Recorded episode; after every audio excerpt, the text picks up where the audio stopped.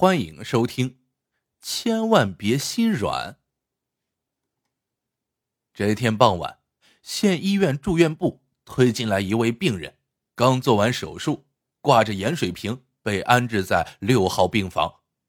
六号病房是双人间，另一床位是个姓王的老大爷。王大爷半个月前刚开刀取结石，现在好的差不多了，整天乐呵呵的找人聊天。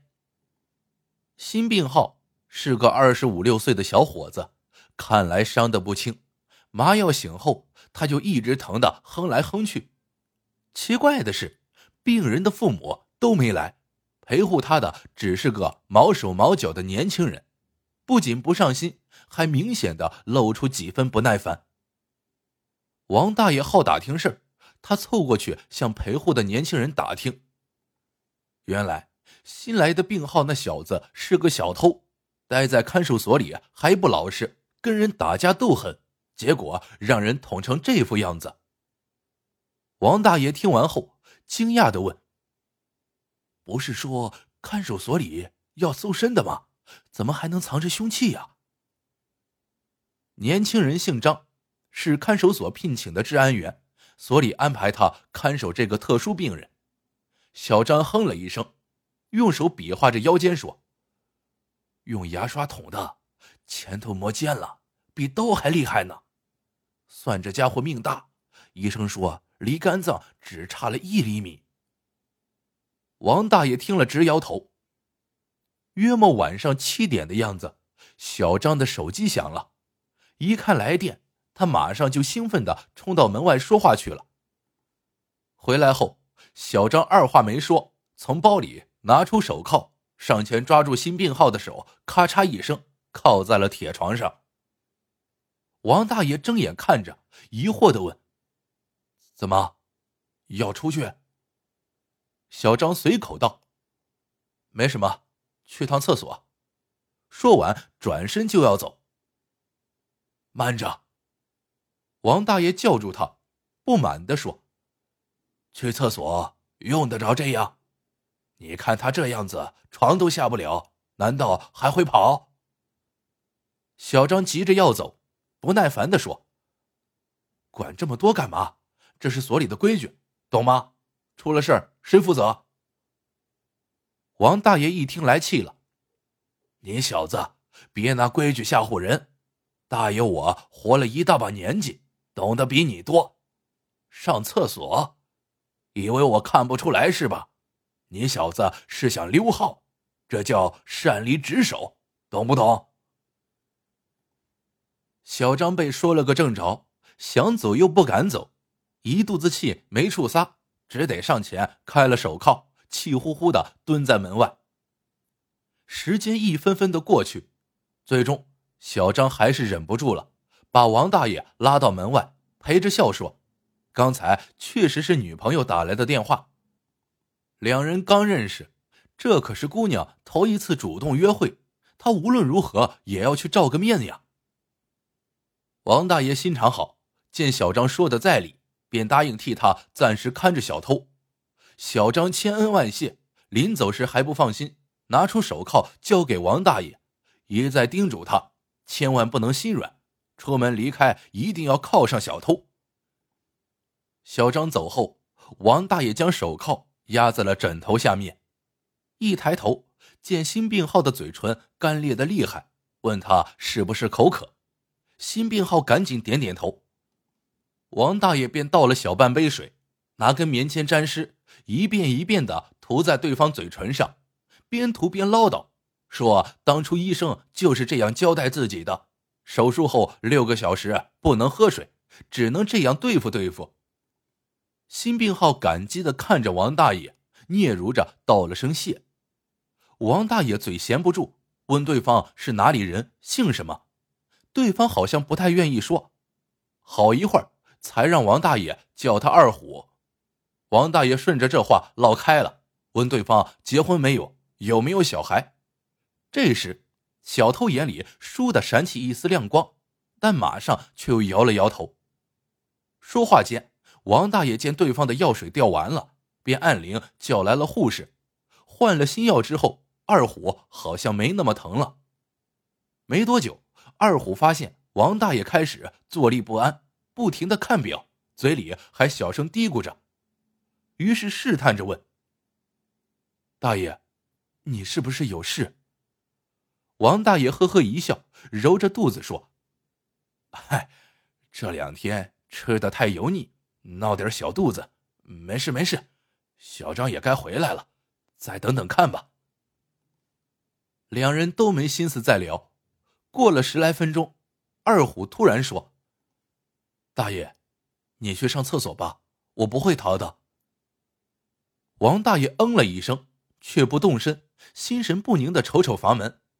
随后又瞟了一眼枕头下露出的半截手铐，这个眼神自然被二虎看到了。二虎的嘴角抽搐了一下，神情渐渐冷漠起来，说道：“大爷，你去吧，把我铐上就行了。那要不就先铐上，反正也就十几分钟。”王大爷不自然的说。二虎没说什么。伸出细瘦的胳膊搭在铁床上，王大爷从枕头下拿出手铐，一头铐住二虎的手腕，一头靠着铁床，完了又仔细的将铐子收紧，这才匆匆忙忙的出了门，在厕所里蹲了足足二十分钟。王大爷洗手出来，走到楼梯口时，正好碰到匆匆赶回的小张。王大爷乐呵呵的问：“小伙子，跟女朋友约会完了？”小张懊恼的摆摆手：“嗨，别提了，倒霉透了。医院这边怎么样？没事吧？”王大爷晃了晃手里的钥匙：“放心吧，在里头靠着呢。”两人来到六号病房，推门一看，不由目瞪口呆。房里空无一人，手铐已被打开，二虎早已不见了踪影。哎呀，跑了！小张朝王大爷大吼一声，转身出门，正要拔腿朝楼下奔时，只听对面病房里一声低喝：“站住！”小张收住脚，定睛一看，便愣住了。喝住他的不是别人，正是看守所所长。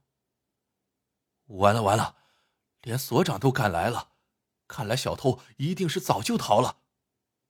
小张垂头丧气的走进来。正要解释时，所长手里的对讲机忽然响了起来。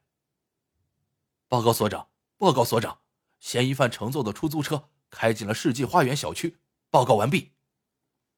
所长想了想，立刻发出下一个指令：注意，不要打草惊蛇，请小区保安配合，查明嫌犯同伙的藏身之处，务必一网打尽。听到这里。小张一下子明白了，兴奋的说：“所长，原来你早有安排呀，吓死我了！”所长鼻子一哼，点着小张的脑袋说：“你小子无组织无纪律，一个电话就把你勾走了，回头再找你算账。”小张恍然大悟：“啊，原来那电话也是你安排的呀，难怪了。”我在街上白等了两个小时呢。这时候，前方又报告说，那个叫二虎的盗贼也真是了得，刚刚缝完针，居然能忍着剧痛，独自从医院来到世纪花园小区，现在进到了其中一栋楼的四零三室。据保安介绍，四零三室是出租房，房客是个年轻孕妇。孕妇。小张吃惊的说：“原来这家伙蓄意跟人打架，差点被人捅死，就是想被送到医院，然后找机会逃出来见他呀。”所长，这人到底是什么来头？不是一般人吧？当然不是。刘所长说：“一般毛贼，我用得着费这么大劲儿吗？这家伙从见他的第一面起。”我就觉得应该是条大鱼，后来跟市局一联系，果然不出所料，此人和他的女友号称雌雄大盗，作案无数，屡屡逃脱。这次市局明令指示，说他的女友已有身孕，估计他会想方设法逃走，必要的时候让我们一网打尽。他这次故意跟人斗殴，不惜以死来寻找逃脱机会，我们也就正好将计就计。所长的话说的小张一愣一愣的，难怪所长要瞒着自己呢。如果事先知道了计划，就凭自己这两下子，能瞒得住这个江洋大盗吗？想到这里，小张脑子里忽然跳出个问题来。对了，所长，这家伙不是被铐住了吗？他是怎么开的手铐呢？所长转身指着床头一级护理的牌子。看到没有，排钩是用细铁丝做的，这家伙是开锁高手，有了这根铁丝，开手铐还不容易。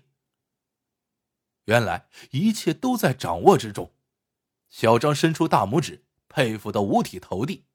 所长哈哈一笑，指着门口说：“这局棋是下的漂亮，不过下棋的人可不是我，是他。”小张回头一看，只见王大爷笑眯眯的走了进来。王大爷，是你？小张简直不敢相信自己的眼睛。你小子，知道他是谁吗？